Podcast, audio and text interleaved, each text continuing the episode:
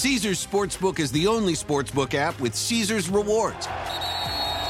That means win or lose, every bet brings you closer to the types of perks only Caesars can offer, like hotel stays at over 50 iconic destinations, bonus bets, daily profit boosts, tickets to the game, dining, and so much more. Whether you're a new or existing customer, Caesars Sportsbook is always rewarding. Must be 21.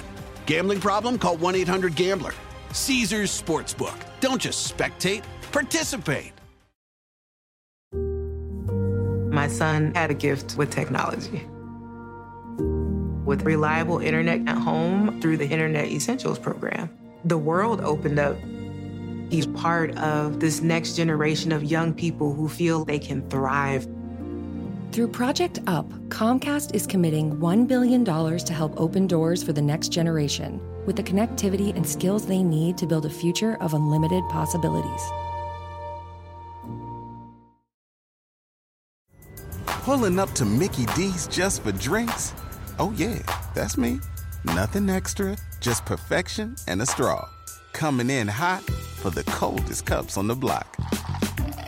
Because there are drinks, then there are drinks from McDonald's. Mix things up with any size lemonade or sweet tea for $1.49. Perfect with our classic fries.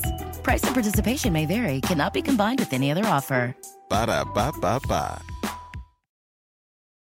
In a fast paced world, every day brings new challenges and new opportunities. At Strayer University, we know a thing or two about getting and staying ahead of change. For over 130 years, we've been providing students like you with innovative tools and customized support so you can find your way forward and always keep striving. Visit strayer.edu to learn more. Strayer University is certified to operate in Virginia by SCHEV and has many campuses, including at 2121 15th Street North in Arlington, Virginia. At Capella University, you'll get support from people who care about your success. From before you enroll to after you graduate, pursue your goals knowing help is available when you need it. Imagine your future differently at capella.edu.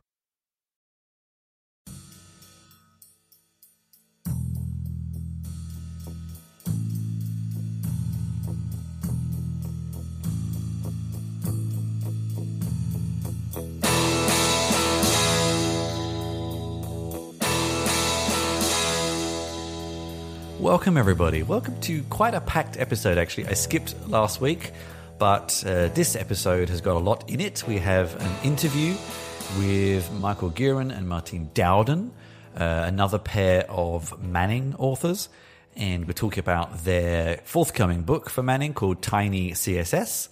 And that was a nice interview about a, a book that I think will be quite positive for many of you learning CSS or wanting to relearn some techniques, that kind of thing.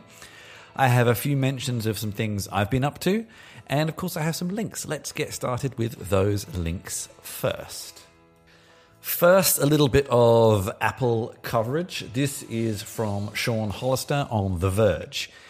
It's been widely reported. I still have to check if this is applicable all over the world or if it's just in the US, in which case it's semi useful. Has, I think, bowed to pressure and finally got on with this partial self fix program. And this article goes into a little bit of detail about the parts and how much they're going to cost. And actually, it amazed me because some of them were surprisingly low, I guess, and some of them were surprisingly expensive. I suppose it somewhat depends on whether it's custom or kind of mass manufactured. So things like, for example, the antenna module, I guess for the Wi-Fi, I suppose it's the only antenna there is, or maybe it's Bluetooth, I'm not sure. $15 for every model. Uh, similar with the audio board, $12. Again, I'm not sure what that means because I thought with the different versions of uh, MacBooks, there's been improvements to the audio jack and things like that. So I would have expected to be differences there. Although this isn't all models, I think it's only some older models. So again, this is Apple's attempt to uh, have a, a, a self repair program, but it's a very Apple self repair program. Uh, and then we get to the more nuance here. So batteries, for example, you can't replace every battery. Uh, battery cover, you can which is weird. And one costs 50 cents more for some strange reason. Um, The display is where the costs start to vary quite a lot, I guess, depending on the, the retina, whether it's an Air, whether it's a Pro, that kind of thing. Where we get into the really expensive part is, of course, the logic board. This is the the big the meat and potatoes of most computers, um, and it varies quite a lot. So, for example, I guess from low end to high end, the most expensive is the 14 inch MacBook Pro from 2021, which is what I have, ranging from $878 to nearly 4000 uh, 3958 Mine is probably somewhere in the middle of that. And those are similar ranges for all of them, I guess, depending on the amount of options. So something like the Airs, for example, uh, that have less options, have less of a range. It's also interesting because it says uh, 499.84 after credit. I don't really know what that means or how that works exactly. And then the other expensive parts are the top casing. Uh, a lot of the casing these days is all in, inclusive. If you, you'll often find that if you damage a small thing, you have to replace the whole case. Uh, and that's basically the two main costs. So the comment here is interesting. Is most prices seem relatively generous, others not so much, which is kind of what I said. Uh, if you replace, if you need to replace the logic board, you might as well get a new laptop in some respects, although it'd have to do the cost there. If you just need to replace the antenna, then great, $15, that's fine. Um, this doesn't really go into any of the instructions on how it's done, of course, uh, and how easy it is to replace these things. Maybe that $15 antenna is incredibly hard to replace. And um, there's another interesting one, like, for example, if you need to get, if you break a key on the keyboard, you have to get an entire new layout. You can't just get one. And let's dig a little bit into the motherboard because that's where things get a bit more interesting the logic board. So, firstly, you can't upgrade it. You can't swap a lower end one for a higher end one, which seems odd. I don't really see why not. Maybe there's other reasons. Um, and they incentivize you to return it. So, this is where the voucher comes from. Um, so, actually, for a 16 inch Mac MacBook Pro board, you will only end up paying 588. So I guess they have a way of repurposing them, repairing them maybe. Maybe they recycled them somehow. Maybe those valuable metals inside end up being worth doing this for. Um, so it's interesting as well. And uh, and then there's even prices for the tools. I think this was something that was uh, mentioned when people were first testing this, how you get shipped this ridiculous toolbox that takes a long time and you have to send back and there's all this shipping. And you really get to this point where it's like is this worth it for apple? But whatever that's fine. And it's a yeah it's a rental $49 for that. So i hope i never have to test this. I haven't really needed to repair any aspect of a macbook for some time not since probably the the keyboard, old butterfly keyboards, the first generation butterfly keyboards, where I just got the whole thing replaced for free, of course. That's the only time I've had to have anything repaired in quite some time. So hopefully I will never need to test this. And, uh, but there's a little bit of interesting there. And it's, I guess the, the, the TLDR is it's not as bad as you may think. Another little bit of Apple news here. This is coming back to a series of posts written by someone I've mentioned a few times on the podcast now. The Eclectic Light Company he actually published a whole series of blog posts recently, which fed very nicely into the Virtual Buddy video I made recently, which I think I told you all about, uh, about how virtualization on, works on Apple Silicon Macs. This is generally around virtualizing for um, Mac OS virtual machines, so for testing and things like that. Something like Parallels definitely does both, and I use Parallels for Windows machines definitely. But Virtual Buddy, in fact, he goes through a lot of the options here Virtual Buddy, UTM, Viable, even VMware Fusion, largely for macOS um, images. So for testing betas, if you're a developer, etc., etc., these sorts of things. But new frameworks inside Monterey and Big Sur have made this easier, which is, I guess, why there's now this proliferation of these tools and in in quote marks, very large quote marks, they're relatively easy to develop. I suppose is the argument here. Um, so yeah, there's there's a lot of discussion around how the file formats work, how the underlying infrastructure works, how they compare, all these sorts of things. So this is a topic I really love to find out more about, and I wish I'd known more about it before I made the video. And actually, I left a comment on the post, and he mentioned this. But um, if that also interests you, and why should it not? Then go and take a look. And finally, this is an article from MIT Technology Review from Clive Thompson. It's actually from nearly a year ago, but it's come up recently, I think, because the company um, have been heavily uh, crippled by the supply line issues, and uh, thus, because they're such a fundamental part of the supply process themselves, this, I think, just news about them has resurfaced. So, this is called Inside the Machine That Saved Moore's Law. The Dutch firm, it's nice that it's not in America or Asia, ASML spent 9 billion and 17 years developing a way to keep making denser computer chips and get around this kind of Moore's Law issue that has popped up over the past few years where for various sort of thermal, physical, chemical reasons, it's almost impossible to build anything that can go higher than what we have now. And there've been uh, alternative methods have been needed, and this is is a machine that does that. So they actually do have a factory in the states as well, and this is where the interview comes from. Um, one machine can cost 180 million, and companies like Intel and TSMC buy them. Each machine is assembled in the Netherlands. It's the size of a small bus. And what it does is it, uh, in a very overarching way, it blasts molten drops of tin with lasers 50,000 times a second. And it takes four 747s to ship one to a customer. You can start to see where these prices are. I've actually been reading a book recently called When Wizards Stay Up Late, which is about the creation of ARPANET, the precursor to the internet. And it's somewhat similar in they often had like babysitters on planes with the machines that were set up as the initial node in that network. And they were very, if you think of a rugged laptop these days, these things were like, that could withstand bomb damage, which was kind of the point. And there's some wonderful photos and wonderful descriptions here of how it all works. And you can see this machine, it does even have wheels from the looks of it um, and actually moving parts of the machinery around and how they got to it and, and yeah the, the story from there. So i will leave you to read it in a bit more detail because it's a little bit older. It's outside the mit technology review paywall. So go and have a read and marvel at these um, awesome photos of crazy machinery making probably some of the chips you are using right now now I'm going to move into something a little different. People have asked me many times to look at uh, software products, even some hardware products that relate to technology, but generally not much else. That's kind of what I tend to cover. But I actually got sent something else to test, which I'm going to cover. Uh, I've been it's been quite busy for me the the past few months and probably the next couple of weeks as well.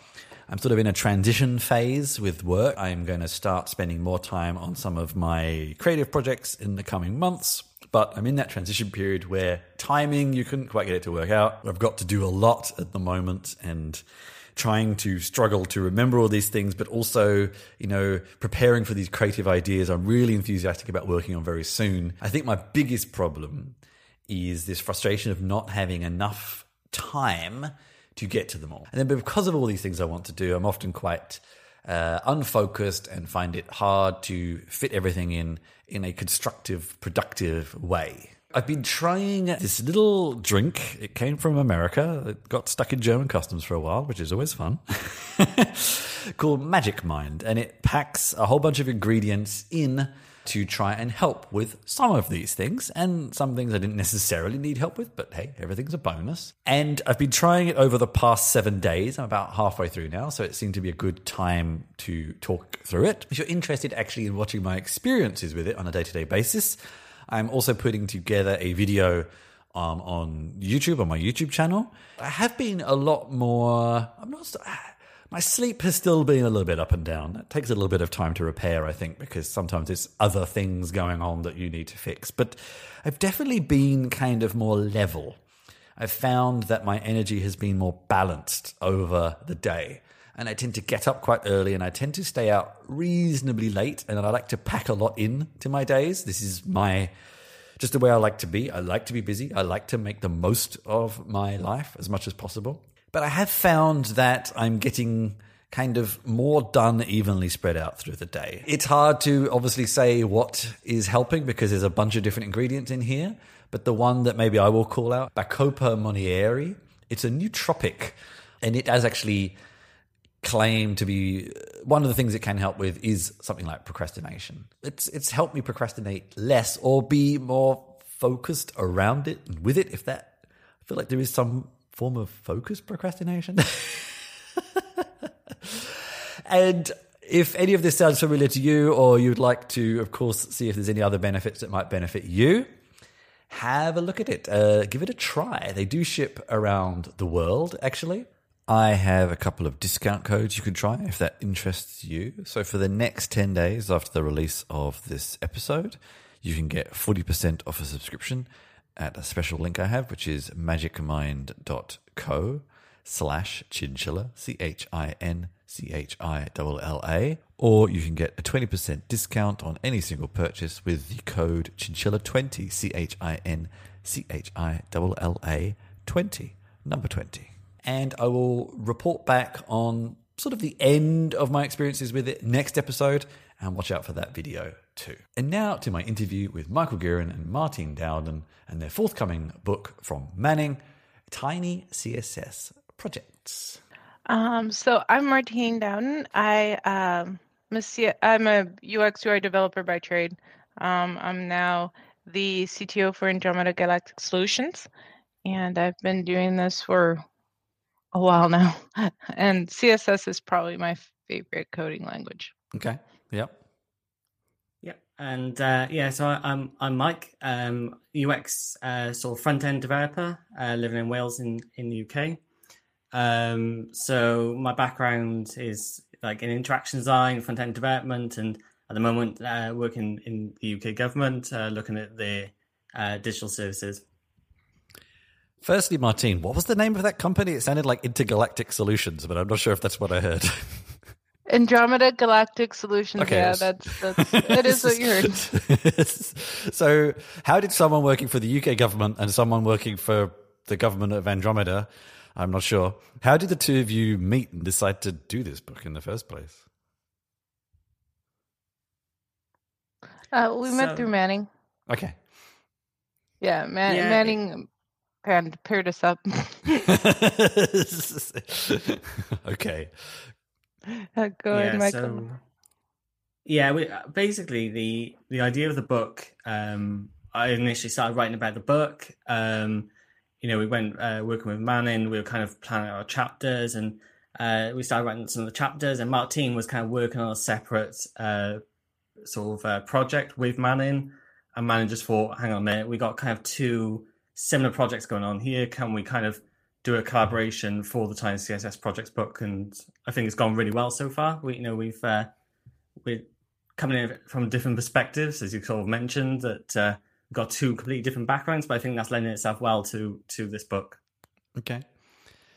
And so let's talk about the name Tiny CSS. I was wondering because when I first saw it, I've been quite interested recently in um, understanding ways of reducing the environmental impact of applications and front end is actually I think the front end community is is way ahead um, in this regard. I think probably because it's it's easier to observe what's going on. So initially I thought, oh, tiny CSS does that mean reducing CSS or does it mean uh, man you know manageable CSS? So yeah, what do you mean, or what does the title mean by tiny CSS? What kind of angle are you going for there? So the, the concept of the book is uh, quite a nice, simple proposition in the sense that um, each chapter has got its own individual project. Um, it's a, a, tiny project, and the idea is is that you start with a problem or something that you want to tackle, and by the end of that chapter, you have you've achieved that objective and then by going through each chapter, not only uh, just building these tiny projects, you're also learning CSS in the background. Um, and it's very much led by a project led basis, uh, but you also got the benefit of learning CSS as a language. Okay. So tiny in this case is manageable. Um, what's the actionable, manageable, all the apples projects to, to learn techniques from? Yeah. And where where do you think people reading the book would be at in their CSS experience career? Is this for beginners, intermediate, advanced, or across the board? I think this is one of the trickier things that we had conversations with is um, CSS can um, be a useful language for so many different people. Uh, you know, a back-end developer might need to sort of dip into CSS to make front-end changes. Um, someone who's new to front-end development uh, is kind of an essential language for them to pick up.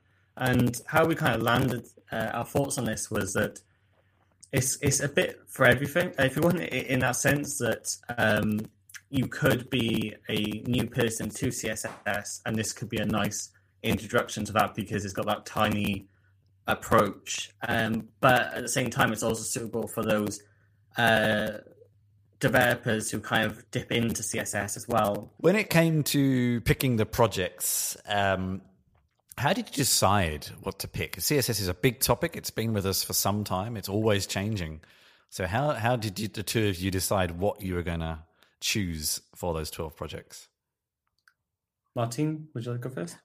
Sure. I think there's some level of what are we tried to balance the fun like fundamentals that you had like things that if you're going to write css that you probably are going to need um, at some point uh, and then things that are really commonly used and then things that are tricky and you wouldn't like or like that obscure helpful thing so mm. when you take all three of those it's coming up with projects that are day in day out things you would see in the wild that you would come up against in the wild that you would actually do um, and then figuring out how to work in the helpful things and the core fundamentals in there um, as well as those little tidbits of oh you know it's actually super easy to do this. Here's the two and a half lines of code you'll need, right? okay. Yeah. Were there any uh, disagreements between topics? No, not there's, not really. Um, there's a couple chapters we went round and round as to how to put it together, like in terms of like co- like which concept would be best suited. Mm. But for the most part, not really.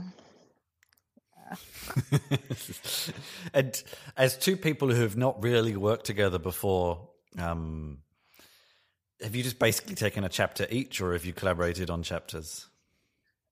Pretty much. So that's the approach we've gone for. Is that Martine is tackling six chapters. I'm also ta- uh, tackling the other six chapters. A nice fair split in that way.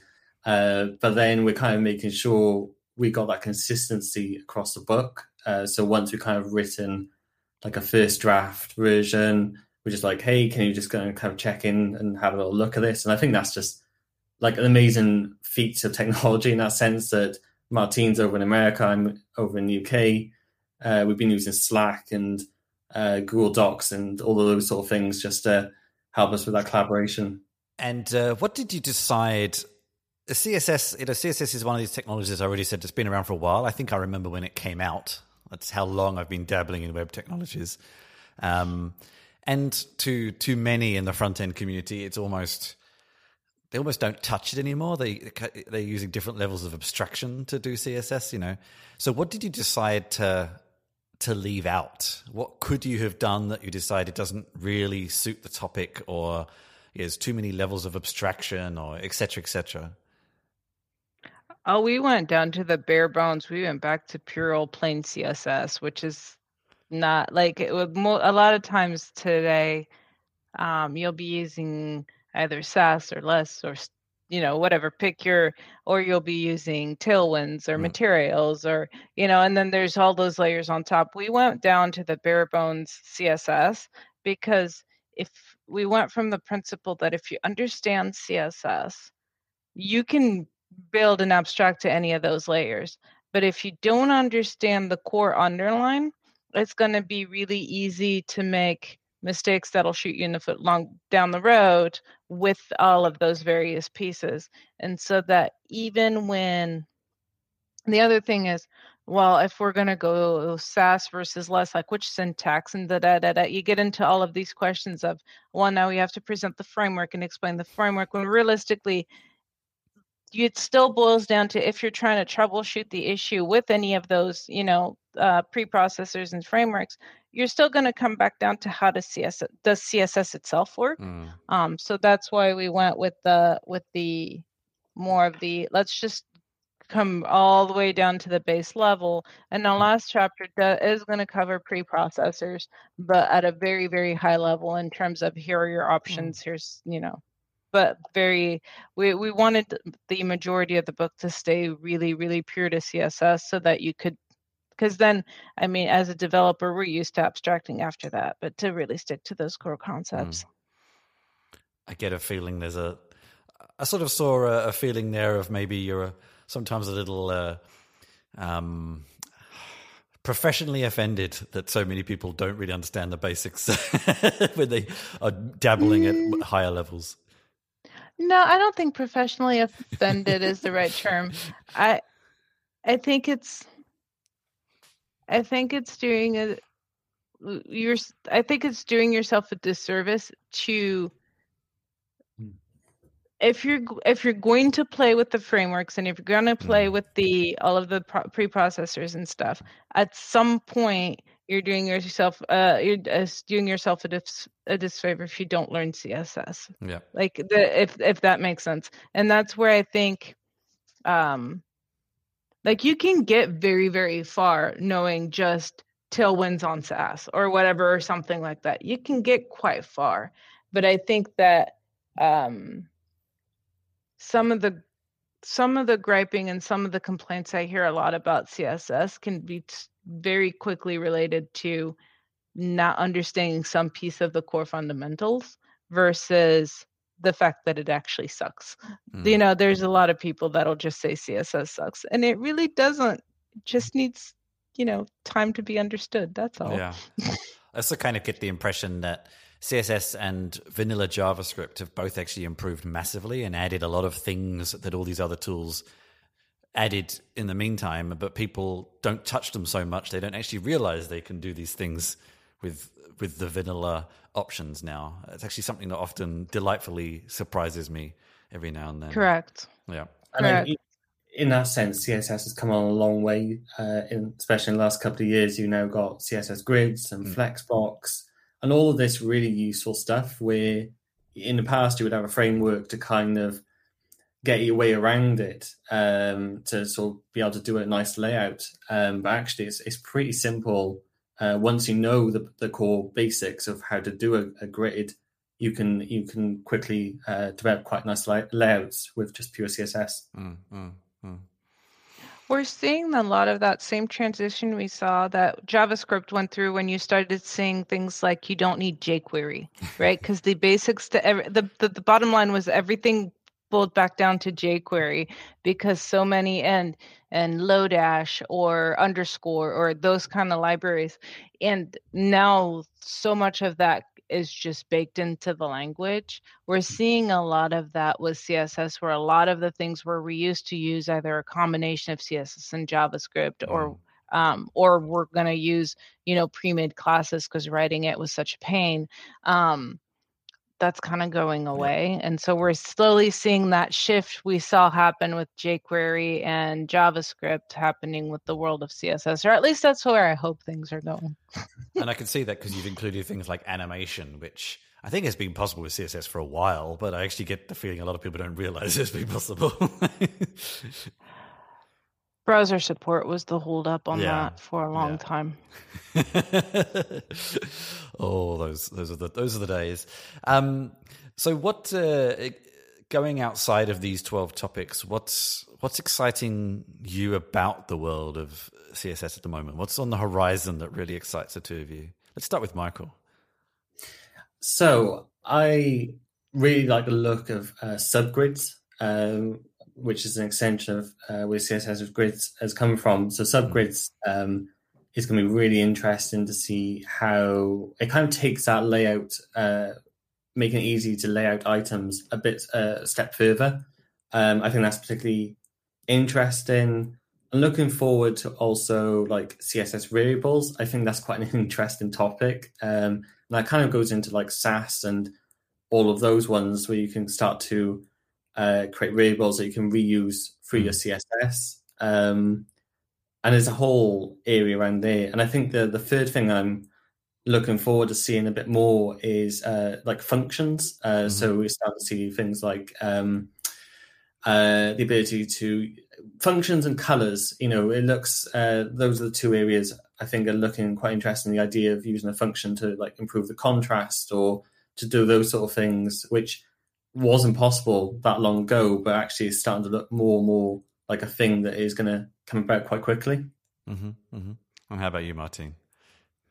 Uh, that's funny because your list is completely different than mine. I'm more looking at some of the new selectors, um, has and where I think are going to be incredibly powerful really, really quickly. Um, and then uh, things like we're, we may actually be getting a lost of line. I was just following some a thread about that, which would be super cool. So a lot of the the new selectors that just allow for a lot more complex mm. things, mm. um, I think will be super cool. And then some of the the improvements that have been done on forms yep. and just what you can do with styling forms because they're such they're everywhere. I mean, absolutely bloody everywhere.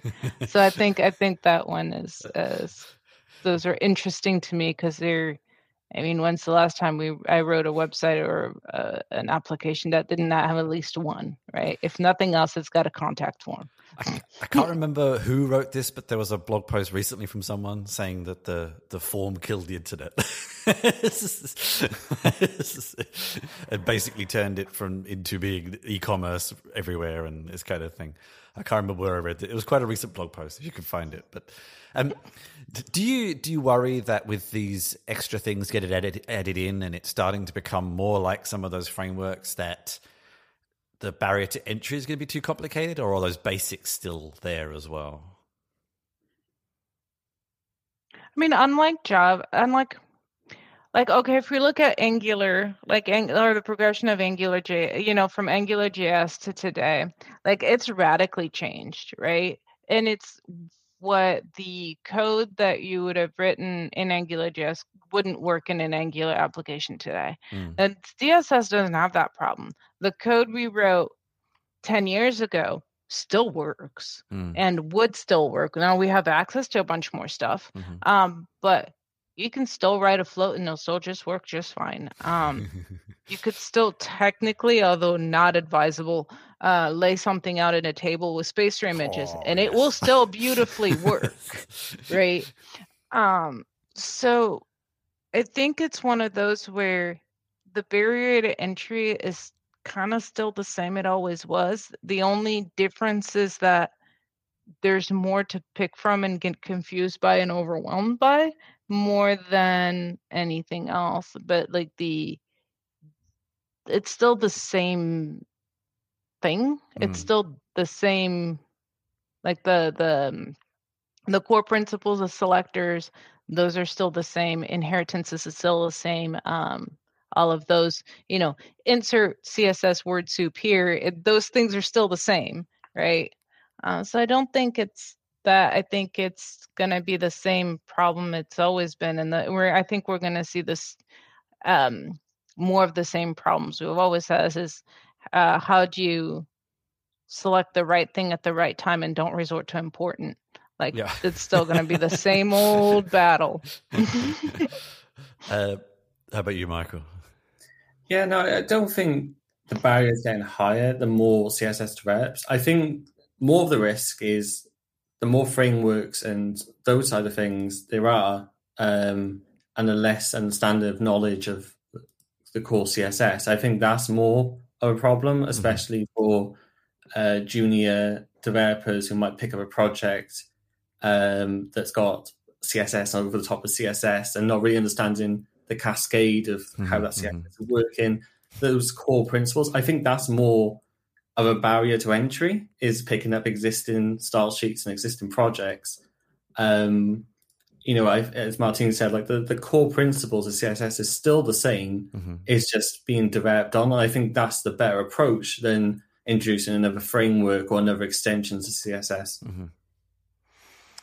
It's actually something I think is often forgotten about the the C is cascading, and once you understand it, it's actually quite wonderful. But it can take some time to, to get your head around that.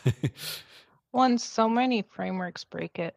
Like if we look at, I'm not going to name names because everybody has their pet library, but there are a number of frameworks that basically break inheritance yep. and cascade by putting all of the classes in the HTML without yep. any concept of that. And I think that makes it harder to learn how CSS works yep. if you're used to one of those frameworks. Yeah.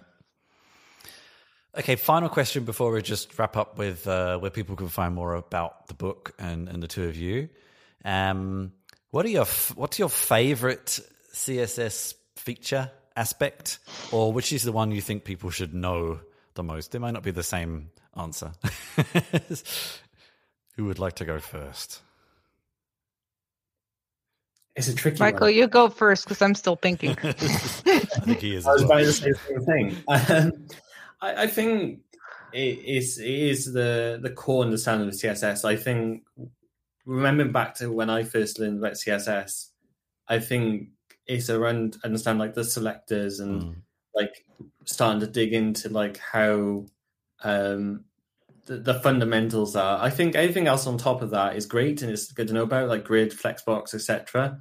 But for me, I think the most value and always will be is just the fundamentals. And it sounds quite dry, mm. but I think it's definitely underappreciated and undervalued. Mm-hmm. Are you ready, Martine? I, I, I, yeah, maybe. Uh, it'll be my favorite today. Tomorrow, I may, I may have a different favorite based on what I'm working on. But uh, I think right now, my favorite is probably, if I had to pick a single feature, is probably everything that revolves around um, around animation mm-hmm. and very specifically like what all, all the things you can do with the transform function. Mm-hmm, mm-hmm. Um, but it's it's because that's what I was working on yesterday. Tomorrow, you know.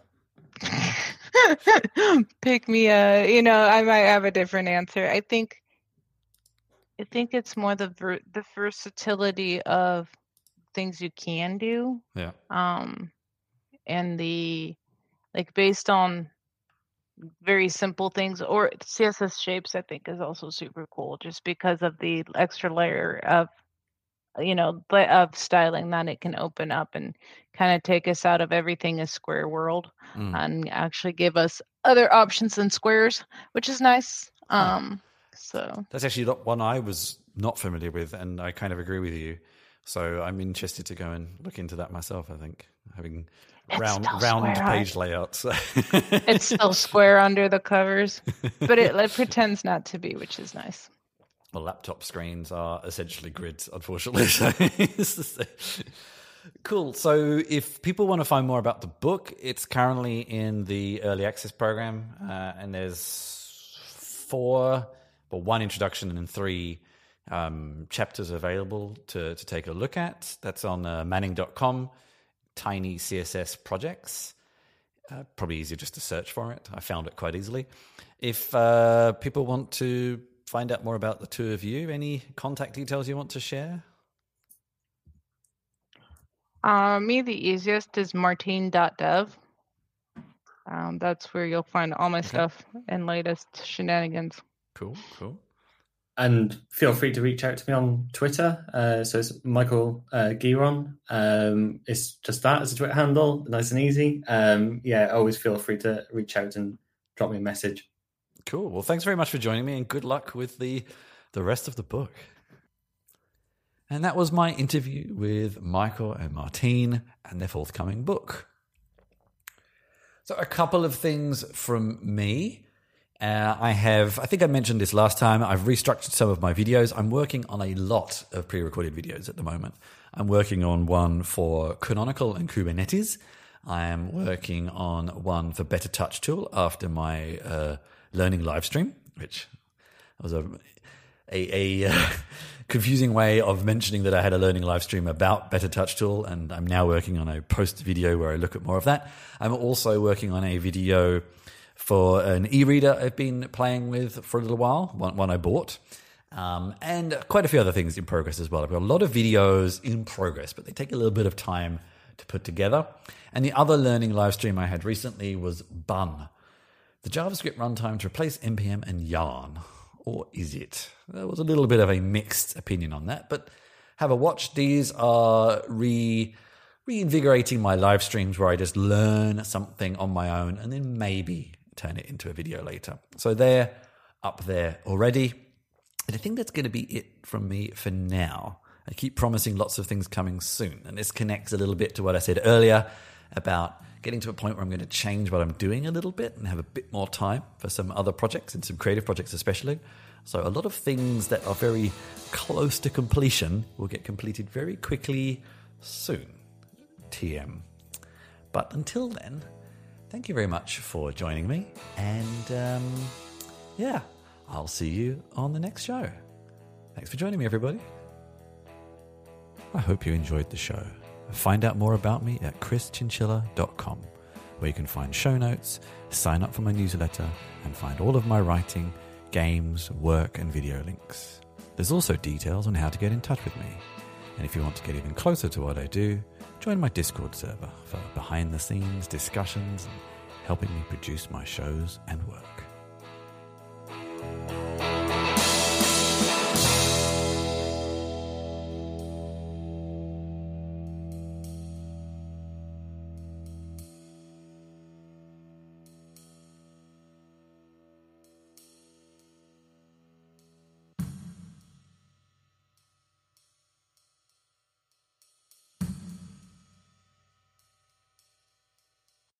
Caesars Sportsbook is the only sportsbook app with Caesars rewards. That means win or lose, every bet brings you closer to the types of perks only Caesars can offer, like hotel stays at over 50 iconic destinations, bonus bets, daily profit boosts, tickets to the game, dining, and so much more. Whether you're a new or existing customer, Caesars Sportsbook is always rewarding. Must be 21. Gambling problem? Call 1 800 Gambler. Caesars Sportsbook. Don't just spectate, participate. Hey, look at you. Florist by day, student by night. Student by day, nurse by night. Since 1998, Penn State World Campus has led the charge in online education, offering access to more than 175 in demand programs taught by our expert faculty. We offer flexible schedules, scholarships, and tuition plans to help you reach your educational goals online. Penn State World Campus delivers on your time. Click the ad or visit worldcampus.psu.edu to learn more. That's worldcampus.psu.edu to learn more. Everybody in your crew identifies as either Big Mac Burger, McNuggets, or McCrispy Sandwich. But you're the filet fish Sandwich all day. That crispy fish, that savory tartar sauce, that melty cheese, that pillowy bun. Yeah, you get it. Every time. And if you love the Filet-O-Fish, right now you can catch two of the classics you love for just $6. Limited time only. Price and participation may vary. Cannot be combined with any other offer. Single item at regular price. Ba da ba ba ba. At Capella University, you'll get support from people who care about your success. From before you enroll to after you graduate, pursue your goals knowing help is available when you need it. Imagine your future differently at capella.edu.